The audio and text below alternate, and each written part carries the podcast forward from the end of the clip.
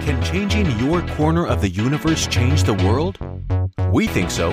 You've heard the quote, be the change you want to see in the world. But what does that look like? This is where we meet the people that are walking that out. One person, one idea, one decision at a time. Here's Vaden and Rex. All right, welcome back to another episode of My Corner Universe. Today we had Tish and Jessica from the freerobwill.org project. And going into this, I knew it was going to be a heavy conversation just because it's about uh, a man's innocence that is on death row currently. And um, these ladies are amazing in the sense that they've taken the baton and helped raise awareness to his case, which is crucial in a case like this um, to really shed light on the darkness. That way, uh, you know, he isn't wrongfully executed since he's already been wrongfully prosecuted. Yeah, and I I didn't know anything about Rob Will or his case until it came Yeah, across likewise. them on Instagram, and then just started you know learning more and reached out to them and thought they would be good guests. It's totally different than a lot of our other uh, guests that we have, but it just I still think it's, it's a story that's definitely worth learning more about. I mean, you think of Rob, who you know after you listen to the podcast and by all means do your own research and, and try and dig in as deep as you can to the story. But it seems like all signs point to a wrongful conviction and that he's an innocent man sitting on death row. He lost already 20 years in the prime of his life you know in solitary confinement in jail. Um, and you know there is hope you know there's been some legal hope that's come for different appeals. So that's really good. Obviously you know it's not you know it's not the best situation he's still in in jail right now but there is hope and um and just yeah just jess and tish, tish just they just you know they know so much about the case they explain it all so well um and just i really enjoyed the time talking with them about it. Yeah, it, they bring some great information and really, uh, you know, they kind of alluded to this, but there's so many people right now that are incarcerated that are innocent and uh, they have no financial gain in this. They are really just giving of their time and their energy to uh, to help a man that's in prison. You know, it's it's pretty amazing.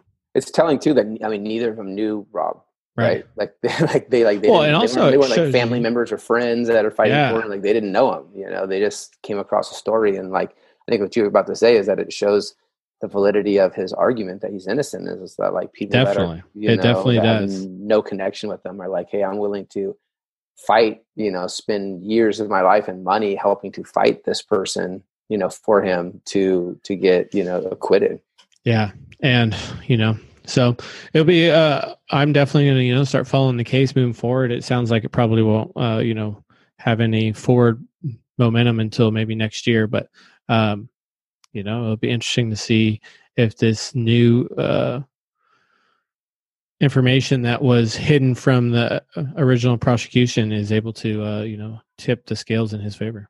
So hope you guys enjoy the episode. Um, check out freerobwill.org. Also follow them on social media, free Rob Will.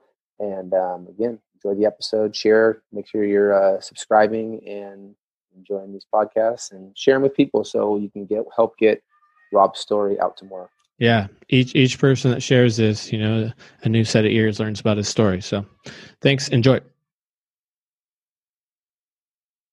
Welcome to another episode of My Corner of the Universe. Today we are joined by Jessica and Tish from freerobwill.org. Thank you, ladies, very much for joining us today. Yeah. Thanks for having me. Great. So, um, obviously, I think a lot of our listeners might not be familiar with Rob Will um, and what he's going through right now. So, instead of having me kind of stumble over what the story is, um, would one of you guys like to take it away, kind of the background of Rob's story and um, more or less where it stands today? Would you like me to start with that, Jess? Yeah, go ahead. Okay. So in 2002, uh, Rob was convicted and uh, sent to death row uh, for the murder of a police officer. And that comes from a crime in 2000 where Rob and a few of his friends were uh, stripping car parts, basically, um, all out being naughty boys of an evening when two police officers, uh, partners, came across them. Um, one officer, Deputy Kelly, chased uh, Rob's co-defendant, and Do- Deputy Hill um, chased uh, Rob down. Do you want to carry on? You know the Yeah. crimes as well as I do. Yeah. So Deputy Hill chased Rob and got Rob into custody pretty quickly. In custody means he was handcuffed. Um, and then I don't know the exact number of minutes, but a few minutes after that, uh, there was shots fired. It was heard on, over the police radio, and Deputy Hill was shot. I think it was seven times. Right? Is that right? Yeah. Okay. Um, yeah, as Rob was in in custody, Rob also got shot in the left hand. He's right-handed. So, what happened from there? Yeah, Deputy Ke- Deputy Kelly was chasing Rob's co-defendant, and De- Deputy Hill was chasing Rob. Um, the last thing, obviously, we know as Deputy Hill was murdered is the police uh, radio logs, and then everybody's different stories. Um, Rob claims he was handcuffed by Deputy Hill, and then his co-defendant came along a moment, about a minute later, um, and shot uh, Deputy Hill. Uh, yeah, sorry, Deputy Hill. Um, Deputy Kelly witnessed none of it. All of he got he got was the radio where he'd heard uh, Deputy Hill say, um, "I have one in custody." Now, police training records, the way the police works with the training uh, books and and whatnot, um, they state that in custody means somebody's subdued and handcuffed. That does not mean I've just grabbed him. That means he's in handcuffs, which does go along with what Rob says. And uh, on the crime scene, there are handcuffs on the ground, so that sub- story is substantiated. Um, after the, the the shots go off over the radio, um, basically, uh, Rob states that his co-defendant undid his handcuffs and they both fled. Um, from that point, 30 minutes later, more officers come along the scene and Deputy Hill's body is found. So that's the crime scene for you, basically. Gotcha. And then Rob wasn't convicted of a crime until two years later after that? That's just because of the length of time it takes to go to trial in America. Oh, okay. Got it. He was like he could have been found innocent. You're going to spend two years in jail. Right. Yeah, Yeah. he was Um, arrested yeah. after that. Yeah, he was you he was arrested four hours later. Gotcha. So according to Rob, after they had both fled, uh, Rob stole a car and drove uh, four hours. Uh, four hours later, was arrested in another town north of Houston. Um, he was arrested by another police officer. He did not put up a fight. Uh, This is all substantiated at trial. He put his hands up and he was immediately arrested with no altercation with the police officer.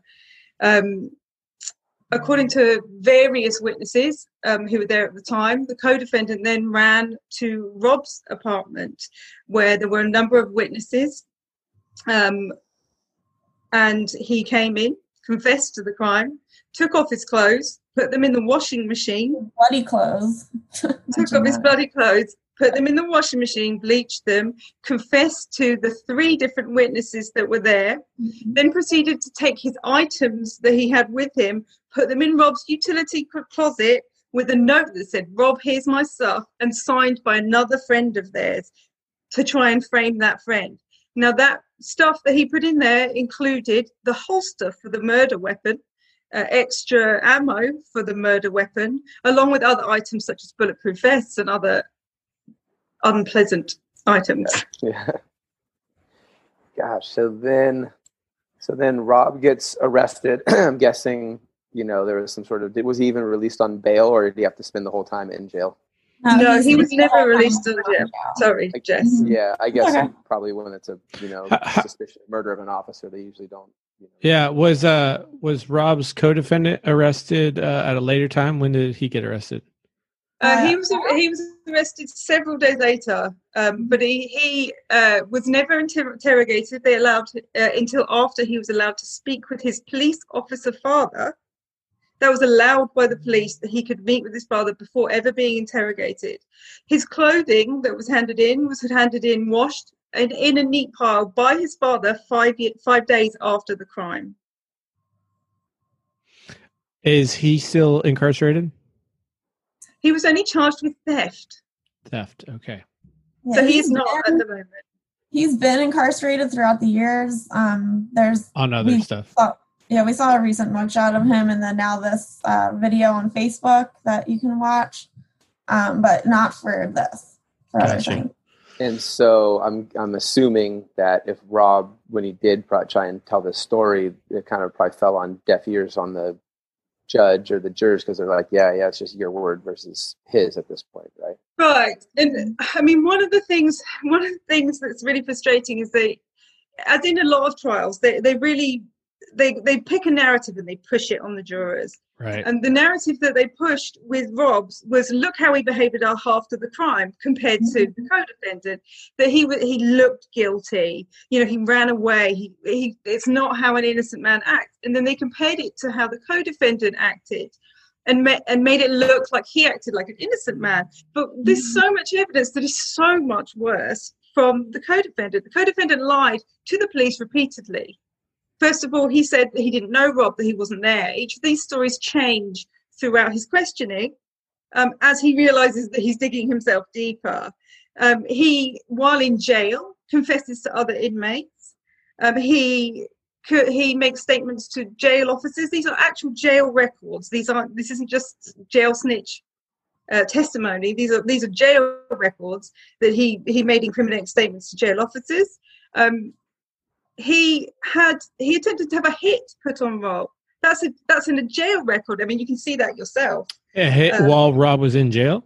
Yeah, Mhm. he he he went to another inmate who had who was gang affiliated um, and asked him to put a hit out on Rob. He he wanted to have him killed, obviously, so he didn't have to wouldn't speak about the crime. Now this Right. is again a jail record. This is not this is not hearsay. This he was had to be moved to segregation because he was trying to have somebody murdered. Mhm. This So- is actually that's actually part of the reason why one of his appeals was just granted because they want to hear more about Is that, that hit the the Brady hit- claim? Yeah. Okay. Yeah. Yeah, I want to get So- to that in a minute, but before we jump there, how about we start with how each of you ladies got involved with the free robwill.org and then we can kind of circle back to where we just were with the stories. That way we can kind of get a, a feel for how you were both uh, found out about it and why you decided to take action and help. Sure. So 20 um I think it was 2011 or 2012. I was I just finished college a few years before that and it sounds very cliche like I said. Um, I was reading a lot of John Grisham books and he released one that was about it was a fictional story but it very well now that I know all of this could be real. Um, so after I read that book and it kind of just like shook me like I never read anything about this before. Um, I started doing research and found his website and read the story, wrote to him. Um, never expected to be involved to the caliber that I am. How, how did you find his story? Uh, just from Google, just from Googling like Texas, an innocent on Texas death row. It came up pretty quickly. Okay. And he wrote back It was you. the second website to um, Todd Todd Willingham, who was executed. Um, I think it was 2004.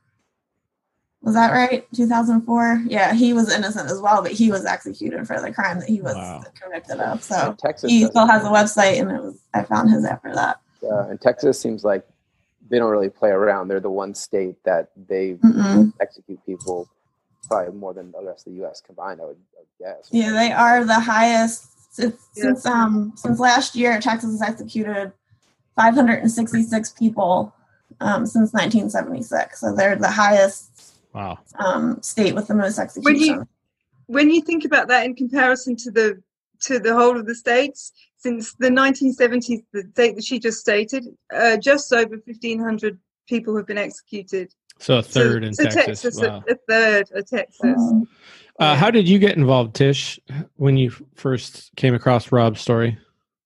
Um, I saw Paradise Lost about the West Memphis Three um, when uh, many years ago, and being that kind of weirdo goth kid myself, uh, I just I felt like somebody kicked me in the stomach when I saw it. It was like these kids are like they're, they're going to be executed because they're the weird kid, you know?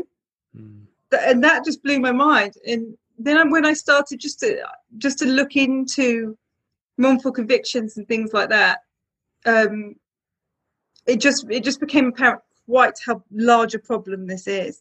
You know, the West Memphis Three aren't unusual. Once you start getting down the rabbit hole, you realise that there are just an unbelievable number of people that have been wrongfully convicted. You know, 172 people have been exonerated um, from American death row since the 70s.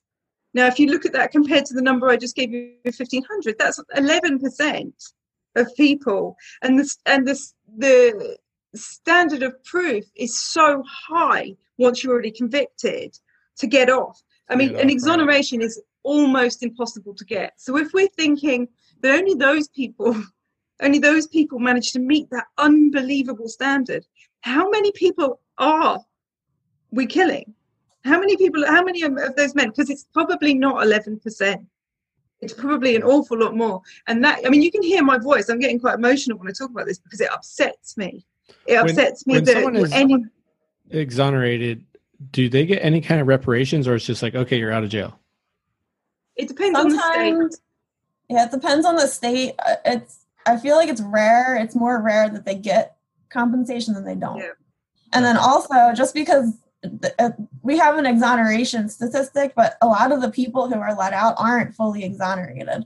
Like right. Damien Echols and them, they had to take an Alford plea, which meant that they were admitting their guilt, but they were being being let go because the state pretty much didn't want to take responsibility for them being wrongfully convicted. So I think a lot of the people, I think more people are let go that aren't exonerated but are free than are yeah. exonerated it's a high it's high standard to be let out, but then it's a higher standard for the exoneration. Full exoneration, gotcha. Yeah, yeah they're like, uh, oh, we're not gonna take you off death row, but you still have a felony and you can't vote. yeah, can't mm-hmm. and guys, that you know, back, you know, guys are desperate by that point. Yeah, oh, yeah, I'm sure. Yeah, you've been there yeah. 20 years. You've not seen your family. You've not got phone calls. You haven't even watched a movie in 20 years or felt somebody touch you, have a hug. Mm-hmm. At that point, if somebody said to me, you know, we're going to offer you this deal. You'll spend the rest of your life in jail, and we know you're innocent, but we're not going to have murder hanging over your head, and you may get to actually have a contact visit where you touch someone you love. My lord, I would take that. I would right. take that, and these guys do. Yeah, I always thought it was a weird system. Oh, sorry, go ahead, Rex. Oh no, no, go for it. Just our our judicial system of, you know, if someone's guilty, let's just say, let's just say like they know they're guilty and usually the the prosecutor's like, okay, if you plea, then we take you off of death row, right? Because it's like we want to make mm. this easier. So if you plea bargain, then we'll take you off of death row. We'll just give you life in prison. But if you're if you're innocent and you're like, no, I'm going to fight for my case, and you end up losing in trial, then you end up getting death row for the person who like really fought it because they fought for their innocence. Right. Whereas the person's like, no, I mm-hmm. did this, I killed that person or whatever, I did this, and so I'm going to get a less case just because I'm going to save the taxpayer some money by just plea bargaining it out and calling right. it. Yeah, and, and your system is people, sorry. Some innocent people they'll just take a plea before the trial to avoid the death penalty altogether, and they'll take life in prison for something they didn't do, and that that's just yeah, and then that's got to be hard because then then if they try to mm-hmm. appeal later, it probably comes back and I'm like, hey, why did you admit guilt here? Right. You know, in most states, you can't appeal if you've taken a plea. That's it. That's, that's, it. that's it. You're done. And you know, 97% of American cases are a plea deal. Only 3% go to trial. I mean, you've got so many innocent people that have pled guilty, no question.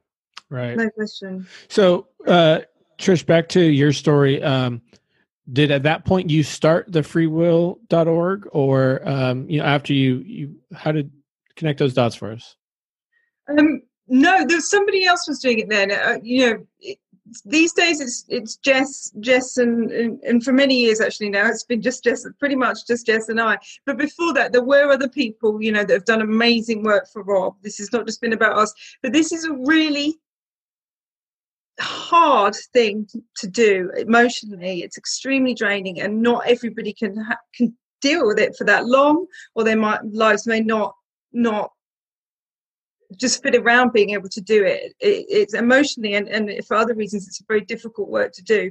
Um, so I joined an existing um, free Rob Will movement who who um, I slowly just basically did more and more and more. And as people dropped off over time, I took on more and more until the point where I was doing the website and doing other bits and pieces. And then after quite a few years, um, then that's when Rob was like, Tish needs some help. and, and, Jess came along. Yep. Yeah. And she um, does so much. Like the, the, I don't know how I would survive with she without her around. She does so much for him and for the um, movement and everything that it's just it's just phenomenal. So, So then, okay, so I say Jess. Uh, so then you wrote to Rob, and then did you get a letter back from him? Did you get a letter back from Tish? And then how did you then go? Said, okay, cool. Now I'm going to join the team and help out in whatever capacity I can. Um, the first time I wrote to him, he did write back, but it wasn't really in the capacity of "Can you help me?" Um, I was in grad school at the time, um, ta taking my master's in publishing. So after I told him that, I think that he kind of mulled that over and um, eventually in 2015 asked me to help with just the facebook page but that's kind of expanded to all the social media and communications and stuff like that So, is one of the main uh, aspects of the freerobwill.org is to just bring awareness to the situation to get Yeah. eyes on Rob's case? Yeah, that's really the that is the main the main sort of goal at the moment. I mean, in the past it was it had been further things as we really needed good attorneys and things like that. But over the years, due to you know other people helping in the past, you know we've managed to get some good pro bono attorneys. Um, so we've got a pretty good team right now. Um, but look from looking at you know how other people have been exoner- exonerated in the past and stuff.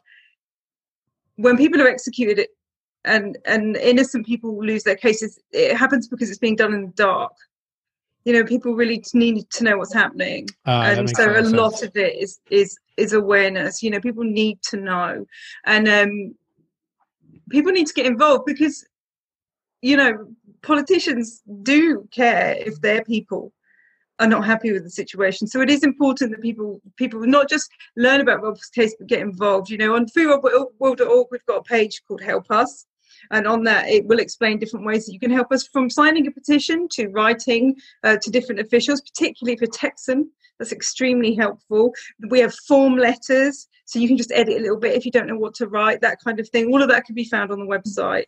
Um, so because we do understand that it is quite hard for people you know you look at something and it's this big and you're like what do i do to help how can i help So, have a- go for it, Vin. I was going to set a question for Rob's um, initial murder case. Did he have a, a lawyer, or did he just have a public defender that represented him? yeah he had a public defender that was very ineffective um, he what's the details behind him i forget I haven't he actually had two he had actually had two uh, public defenders that worked on the case. And basically none of them really put in the work as in a lot of public defenders. They don't get paid a lot. They're generally inexperienced. The work just wasn't put in. Witnesses weren't brought to trial that should have been. Investigations weren't done that should have been should have been done. Um, in their defense as we know now with the brady violation the prosecution was hiding evidence Mhm. which is not their fault. You know, they that that had been subpoenaed. That that's that's not their fault at all. Um, but I feel that certainly Rob feels that those trial attorneys um, didn't just didn't really put the work in, and that's not unusual with a public defender. I mean, they're not, a lot of it comes down to money. I would also Yeah. guess. I mean, maybe it's just the climate we're in now, but the the politics of it when it's an officer who was shot, I would imagine that the state wants to get what they would call justice quick. You know, like, hey, we want to, we just want to pin it on this guy. This is Rob. He did it, and we're gonna make him pay. You know, and like they I just mean, want to get that Right. out there. You know, they don't. The The, last thing they probably they don't want to have. Oh, he's innocent, and now the person who shot this officer is at large, and we don't know who it is, or or whatnot. You Mhm. know, they want they just want for the to make the story all wrapped up and good for them is hey the police we've got justice now it's this guy you know he's the one that the, Mhm. gonna have to fall on the sword And the prosecutor did pretty much everything he could to um, get Rob convicted. He they put an ad out in a police newsletter asking every police officer to come uniformed to the um, to the trial, and they called it the Wall of Blue because they were there intimidating the juries pretty much. Um, and that prosecutor was later re- had forced to resign because of some scandals that he was involved with. Uh, that's a whole different story, but yeah, but- they, and, Well, yeah, they did everything they could. They they even compared him to the this is this trial happened right after 9-11 happened, and they even compared him to the 9-11 terrorists to intimidate the jurors or. To, Oh, wow. Yeah. Yeah. Um, talk about uh, the latest uh, happenings in the case? I know we kind of touched on uh, the Brady claim. Um, so can you kind of just explain what that is and kind of tell us why it's so significant? Um, well, let, let me give you a small overview, just basically of where we are with Okay, the trial. So, um, after after um, after the trial, then Rob was given basically just as many ineffective appeal lawyers um, as he was given uh, trial lawyers. Um, his first direct appeal, the um, sorry, the lawyer pub, uh, filed his appeal before the trial transcript had even been released. She wasn't at trial. The, the transcript hadn't been typed and released, but she had already filed the appeal by the time that had even re- been released. So obviously, that appeal was not going to have anything in there that was going to get him off. Then after that comes the state habeas. Uh, for his state habeas appeal, Rob was appointed a lawyer who had Parkinson's at the time, um, so was suffering from all of the symptoms of Parkinson's. Um, he didn't raise any issues of Rob's innocence. In fact, he didn't even name Rob within within the appeal. It was 26 pages long, when normally a habeas would be hundreds of pages long. And in fact, when looked into it, it was a copy and paste of a serial killer's appeal he had filed years earlier. Even the typos, even the typos in Oh the appeal gosh. were still in it when he filed it for Rob. So obviously, then that failed. Where we are now um, is that um, Rob um, has just had uh, just put in. Sorry, my mouth is getting very dry. I can't believe he would even copy and paste in in that that little amount of uh, effort to try and free 26 pages, you know. I'm a are- I'm a I'm a law student, and my essays are longer than 26 Yeah. pages. You know. Yeah, you're like, come on, buddy, just at least like Just- make, make an effort like you're a- trying. Just try a little, little bit. Yeah, I mean, in the guy's defense, he had Parkinson's. Yeah. But what should happen in that point is that he should recuse himself. Right. He should not be working on that case anymore. And if he didn't know, which you know maybe was the case, he wasn't aware, he wasn't doing doing the, the correct work. But then Rob should get another shot at that appeal. You know. Um, And that appeal So- is pretty much the reason how we are where we are now, um, because he, since he submitted his first habeas appeal under the uh, 1996 Anti-Death Penalty and Terrorist Act, he wasn't allowed to submit another one. Oh, So really? he's pretty much been fighting this whole time for Right. another chance, which is where we are now with the August um, decision. So So how was he able to get that through then? Um, basically, the so- stand. Sorry, go ahead. So the you can go ahead. You understand law stuff more than I do. So um, the so AEDPA, the the act that she was just discussing, was was um, uh, an act brought about um, basically in the wake of the Oklahoma bombing to make sure that eh, people could be executed quickly because cases were going very slowly through the courts. New evidence would come along and they would get habeas after habeas after habeas, new evidence and another, and it would, was dragging things out. And and the the general atmosphere at the time after the bombing, of course, was that people wanted things done quick. Right. Um, so that limited the fact that people, that the inmates could have one habeas, one federal habeas, um, uh, and nothing more unless an extremely high standard was met, and that um, it had been approved by a higher court, um, depending on which state that would be. Um, so um, Rob basically had to take it to the Fifth Circuit. The Fifth Circuit are extremely, extremely conservative. I mean, in fact, the the um, the judges that just ruled on his were all Trump appointees, which is an interesting one. So you know you can imagine how the level of conservative judges we're dealing with. Um, so basically, he had to to to have another shot at his uh, federal habeas. He needed to prove um, this very high standard, basically. Uh, we were very nervous because the court is uh, is so conservative, so strict. Um, but but they felt that the Brady Brady claims were a high enough standard for him to be able to have an application for another habeas appeal. So, what is the Brady claims? Uh, the Brady claims are, as we discussed earlier, so the prosecution um, did not um, hand over all of the uh, documents that they were supposed to during discovery. And that was two items. One, that the co defendant had made incriminating statements to a jail officer, um, stating that he was involved with the murder. And the second was the paperwork showing that the co defendant had to be put into segregation as he had tried to hire someone to have Rob murdered. Gotcha. Um, so at this point, with that evidence, when would the next appeal be transacting? Um, so, we aren't exactly sure. They just released the scheduling order last month, so I think they'll probably have to have some extensions and things. So it'll go. It'll definitely go into next year, for sure. Initial filing is set out. So the initial application uh, for the amended habeas oh. would go in in December. But then what would normally happen is that they normally, like Jess said, we know the experience, they will ask for extensions. They may ask for all arguments, they may ask for an evidentiary hearing. Um, but as Jess said, she's she's completely correct. It's going to be probably summer next year before we mm-hmm. really know anything at all. Yeah, I wouldn't be Very surprised slow. if it went into two, three years from now that wow. we're still fighting it.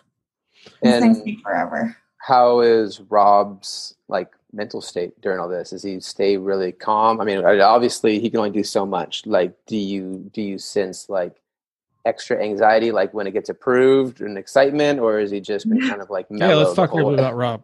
Yeah, he was shocked. I think to say the least. He was excited. Yeah. yeah. the last time when I visited him in January, um, he was completely confident that he nothing was going to come from this, nothing positive was, would come from this. So he was completely convinced that it would be denied. So when we sent him the information about it being granted, he was just he. I I don't even know the word to explain how surprised he was. Because if nothing, I mean, he was blown like, away. This at least like was did he ha- already have like an execution date set? Then now obviously no. it would be pushed back. So he'd never had anything set. He's never had an execution date set once this whole time, which is very telling because a lot of these guys have multiple ones before they are executed. Like um, I think Robert Pruitt was executed three years ago this month, and he was innocent as well. He had like five to seven dates before they did it, and Rob's innocence claims are so strong that he's not even gotten to that point yet. Has uh, what has Rob done while uh, incarcerated to uh, you know continue moving forward through all this? I would imagine, like you said, like he's got to at some point probably be like, oh, I'm going to be in here for the rest of my life. Um, I mean, how does someone is he doing other things to you know keep his mind active to continue to try to stay positive? Uh, what are some of the things that he's told you that he's doing while incarcerated? Um, so he has become a self-proclaimed artist while being in there. That's his main go-to um, to stay you know, grounded and everything we've done. He has a huge, huge collection, probably over 70 pieces at this point. And we've done art shows before I was involved. There was one in Germany, Tish did one in England, and then we did a couple in New York City last year. Okay. With hopes of, we had another one earlier this year, right before um, COVID started. But yeah, so that's a big thing for him. Um, he's also become a yoga instructor while being in there.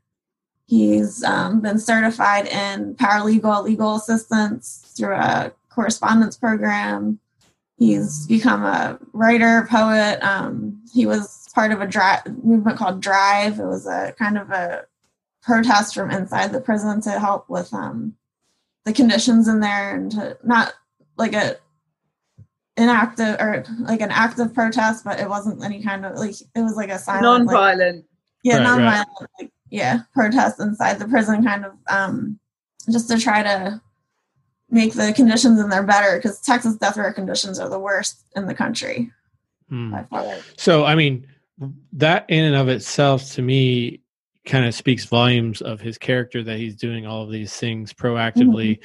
improving as a person i mean you're in an opportunity right even, now to to either grow or to decline and he's choosing to grow Yeah, and he's not even just improved himself, but he's taken it upon himself to teach people, uh, teach other guys things in there. Like a lot of the people in there, there was one guy, Alfred Dwayne Brown. He was let go a couple years back because he was innocent as well. He was also prosecuted by the same person as Rob was, and they also hid evidence in his case. Um, and he, when he got to death row, he couldn't even read, and Rob taught him how to read. Oh wow! Um, he's taught people art, um, yoga. So he, And he teaches to- us stuff too, like doesn't he? I mean, he likes to help people. Yeah. like he really does. This it's really part of his nature is that he wants to make the world a better place. And when he talks about um, when he talks about what he wants to do when he gets out, there is no, you know, I, I don't know. I want to go to a bar, or I want to have kids, or I want to do any of that. It's all what I can do to to work within the world to do to make it a better place. You know. Mhm. If you go to actually redirects to um, the website freerobwill.org, you can click on Rob's art and have definitely. Yeah, I, I got to see some of his art. Yeah, it's re- some of it's really cool. You can definitely see some stuff is like, I'm sure inspired by a lot of the reading that he's doing, and some stuff is inspired by things he sees in prison. You see some like these hands with like tattoos on it that makes me think of like you know something inspired more by prison, and then other ones that you can definitely tell are probably inspired by books that he's read while he's been in there. Mhm. And he reads. I have hundreds of his books in my attic. Yeah, Every time I go to visit, he releases more, and he has a huge, huge collection. He doesn't want to get rid of any of them. He wants to keep. That's his only possession, really. So yeah, he doesn't want to get rid of them. He's always reading a lot of fiction books, but he reads about every subject you could possibly think of. Yeah, I mean, Wow. the, he's probably. I know a lot of intelligent people, and he's without question one of the most intelligent people I've ever met. There are times I don't struggle to follow conversations, but there are times when I visited where I'm like, "What did you just say?" Slow. Let repeat that just so I can comprehend some of his ideas. You know, he's Mhm. such an intelligent man. Yeah. So Tish, I had a question for you as far as you know being in England and are the laws do, like was it, is it difficult trying to learn everything law wise in the U.S. also with Rob's case, or do a lot of stuff uh, translate between between English law, you know, English law and U.S. law? What's actually been really difficult for me is that I started with Rob several years before I decided to study law in the UK.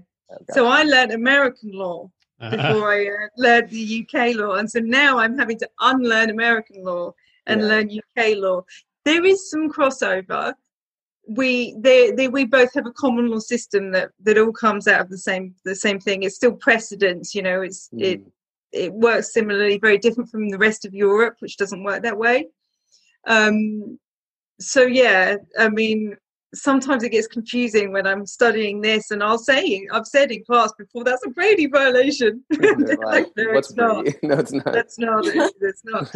But it, I mean, the, the big difference here is is we don't kill people, Mm. we don't execute people, um, and we don't tend to have the kind of sentencing that you have.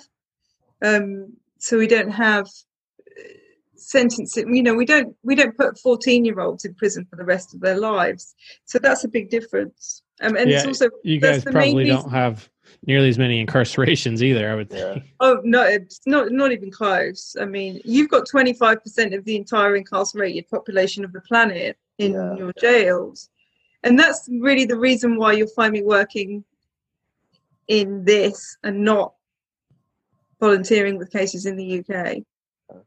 Yeah, the U.S. prison system is all it's so messed up from the eh, so many aspects of it. You know, I always thought of like the you know, there's very little emphasis ever on rehabilitation. It's, it seems like it's it's just a you know we could talk probably a whole podcast on the problems of the American Yeah. j- jail system. There's so many. Yeah. So at this point, if people are listening and they're moved by the story and they want to help out with Rob, what? But you kind of had mentioned some form letters, and I mean, are, is there funds that people can contribute uh, to help with the lawyer fees? What are different ways people can get involved? Most of our fundraising these days is more for campaigning fees because because we've we've been very lucky to have uh, some pro bono help as well as is his appointed lawyer. Uh, we do fundraise, and that's because it it's it's massively surprising how much everything just costs, and every single thing that we do is paid for out of the pocket of myself or Jess. You know, so even just down to the smallest things of, you know, when Rob needs needs things like he needs books constantly. He needs books because he doesn't have a Mhm. TV, he doesn't have a phone, and since COVID, he's not allowed visits either. So you know, running the website, so traveling to and from for things that we've had to do, all of that. You know, I've I've probably spent twenty thousand dollars on traveling, just just traveling. That doesn't include So- anything else. He's not allowed visits in COVID, but isn't there a, a glass in between? Uh, Exactly. Just no one's allowed in the prison. Is that what it is? I think that they just are trying to keep visitors out because Ah. the the guards are, but the guards still bring it in anyway, so it doesn't really make a difference. They can still test temperatures and Yeah. everything. They just want to give a reason not to let them have visits because they al- they already they only get two hours a week. Um, for us, since we travel for, from further away, well, he get he would get one special visit. It's called a month, which is four hours, two days in a row. So if he got a special visit and then a regular visit, he would get eight hours for the special and then two hours for the week that the special wasn't happening. So they already limit the visitation so much. So they're just, I really just think they're just trying to give a reason not to let them have visits. And is it all uh, of the prisoners don't get TV, or is he in a situation where he's not allowed to get TV? No death row. They only can have radio, row. um, magazines, and books that are approved. There's a big list of books that are banned that they're not allowed to have. Really? Um, what books are? I wonder what books they. I'm sure you know the whole list, but that seems like Random things sometimes. Yeah. Random. I've sent him a vampire book. Denied. Denied. Denied because it was on their list as detrimental to the offender's rehabilitation. A, he's on death row. B, it's a vampire It's story. a, Like, yeah. Yeah, I've um, but it was on the I got- banned list. Wow. I've gotten denied books. He gets art books a lot because he lo- he's obviously a huge artist. Um, and if any of the art has anyone naked in the art, they will get denied. I'll get Oh, yeah, that. It's not a real person. It's not a real person. Yeah. Oh man. so he's allowed the book books, magazines. They all have to be sent from like Amazon or Hamilton Book. We can't send them like from our house. It has to be sent from the distributor. And And really then he can't- has a radio he listens to. yeah, he has a radio. He listens to a bunch of different um uh, shows on the radio. He listens to um, NPR and D- Democracy Now and I mean, I, one thing I just don't know if we've mentioned, and I think we may have just skipped over it, but forgive me if I'm wrong, is that Texas Death Row is kept entirely in solitary confinement. Oh, So, no, When I say no visits, you know that's so impactful. He he never he gets out of his shelter, out of his cell to shower and to go outside to a larger cage by himself. Mhm. Oh, wow. Even his outside time is solitary confined. Solitary. Wow. Yeah, Mhm. unless he wants to shout to guys that pass. Yeah, in his cell, like think of like a parking lot, a parking spot you park your car in, but all four corners of it are the the walls are up. And there's no window. There's a little slit of a window that he could possibly look out if he stood on his tippy toes on top of the bed, which just shows the prison anyway. Um, Mm. they get The fed through a toilet and sink are one thing. connected. They get Yeah, fed through a everything. slot in the door like a dog. Like it's just, yeah, Wow. It's the And- worst Yeah, possible existence inhumane. you can think of. And it's almost 20 years that he's been incarcerated at this point. He is on It'll- December 4th. Mhm.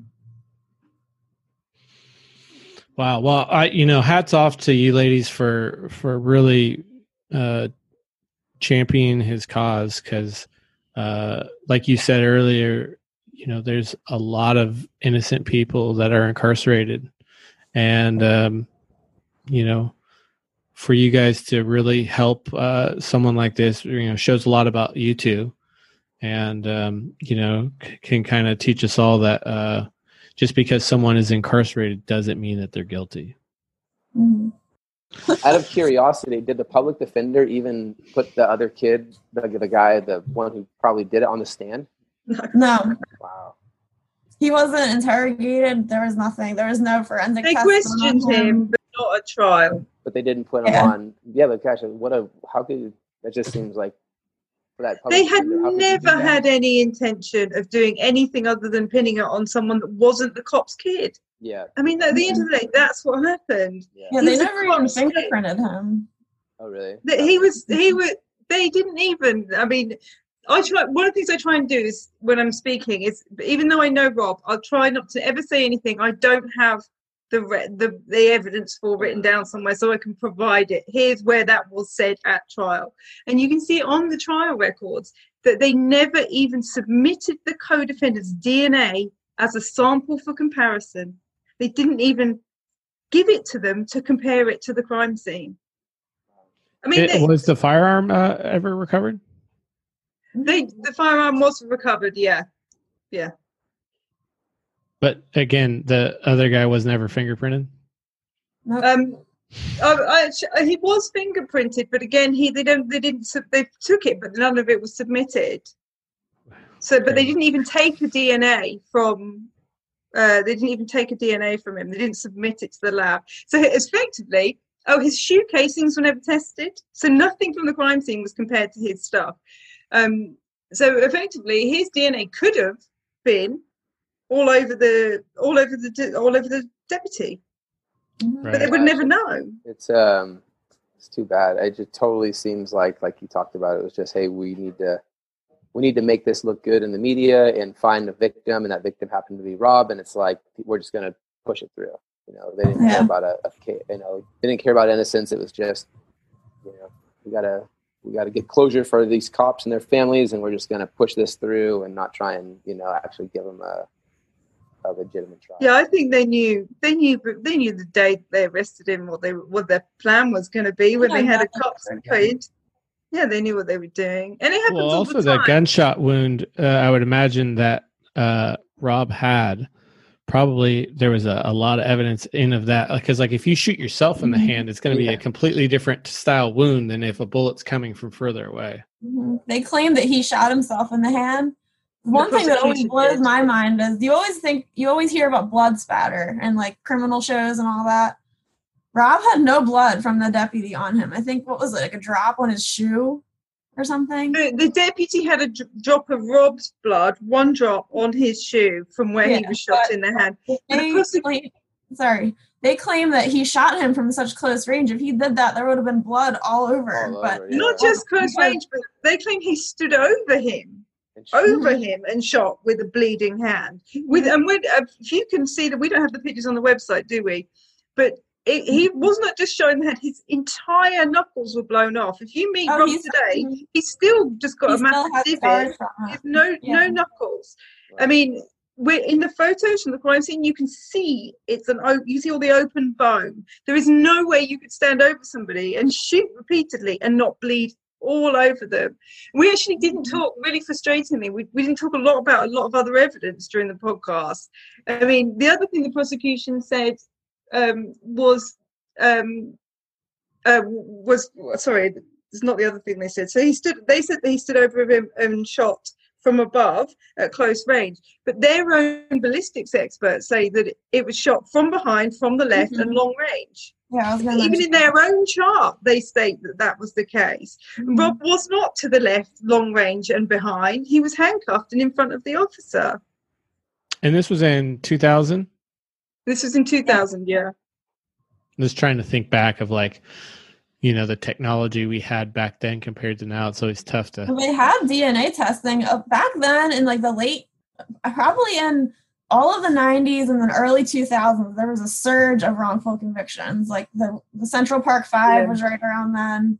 Damien Echols, the West Memphis Three was in 92, I think. Um, so it, that whole area, that whole time in our in our country was there was a lot of this going on. yeah, so I Rob's definitely not isolated in that. You look at the whole thing it's just so crazy you look at you know the fact that his co-defendant i don't know if he say his name or can't say his name but anyways the co-defendant whose dad is a police officer goes to the house has his clothes washed bleached um, confesses to rob to rob right or to a, a mutual No, friend? to the three people that were at the house. Rob has. Rob's run away. oh he already took At this point, yeah. yeah. yeah, he's afraid and he's run. So he's Yeah. gone back to, to the place, and there were three people there. And I think, yeah, then you look at the fact that the, the public defender doesn't even put him on the stand, doesn't bring in the evidence of his fingerprints, doesn't bring in any of these forensic evidence, um, just kind of lets it wash on a table.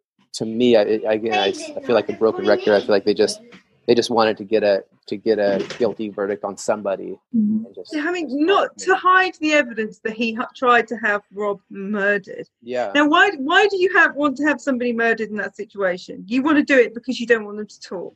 yeah There's no And- other reason. and when you add in that you know he was at the scene and they don't even get his fingerprints they don't or like don't even submit it at all it's just yeah it's uh it's frustrating you know because even let's say like obviously everything continues to go good and rob gets um vindicated and released it's still been you know 20 plus Yeah. years of his life that he's had to spend Yeah. in solitary confinement i mean right now we're looking at like because of covid we talk about people who are dealing with depression and mental health issues for being isolated for you know seven months think of Right. being 20 years in a jail you know and what mm-hmm. that what that does And those years as well, those particular set of years. You know, I'm about the same age as Rob. You know, I'm in, in my early 40s. That 20 to 40, man. That's your That's that's where you prime. become an adult. That's your Yeah. prime. That's where you have kids. That's where you find what you want to do in life. That's where you have just that's that's it. That's such an important period of time to lose. yeah, really is. It's sad. Not that any twenty years is good to lose. Right. no yeah exactly but yeah, man. Well, uh, keep us posted on that, and uh, you know we'd love to get any updates on his case and um, I really And, would encourage people to get involved as well if they can, because it it's not just about helping helping people, but it can really change your perspective on on gra- for gratitude for a start. Right. To remind yourself every day what you have every day, what we take for granted. When I walk my dogs, that freedom, just just every day. I mean, it, it's so it's very impactful to know somebody who's going through this this kind of thing, and you know, it does help people, but also I think it's I think it's good for people. Yeah, I'd also- definitely being involved with this has changed my life in ways I don't even think I can comprehend. After being involved, like I'm a, a different person from just just what Tish just said. So, I mean, I know that it's a very uncomfortable thing for people to get involved with, but you grow in discomfort. So, that that's what I would say to people who are Yeah, that's good. considering helping someone. That's good. So, I mean, I think for anyone who's listening to the the podcast now or watching this on YouTube, you know, go to freerobwill.org, learn more about his case, and help out in any way that you can. I mean, one of the simplest, easiest ways to help out, just like I think Tish mentioned earlier, is share his story on your social media platform. Share it with your friends Mhm. because, just like you said, those you know these executions tend to happen in the dark when there's not um, when people don't know about the case. So the more advocates out there just talking about the case, talking about Rob's story is going to help him out. It's also going to help out other people who are innocent on death row or maybe innocent on a life sentence that are going through appeals. So um, that doesn't take much. It just takes a little education and then just sharing it with people that you know. And then obviously the next steps, you can go to freerobwill.org.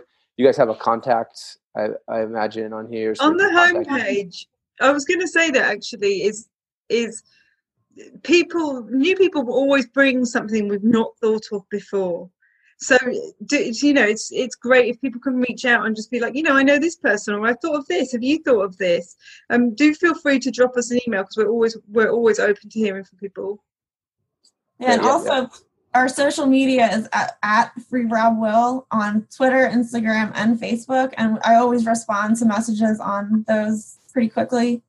So if they want to send on that, follow us on there. We're pretty active on social media. So if and that's uh, probably also a good spot to follow along with you know where things are going with his case. Mhm. I would imagine.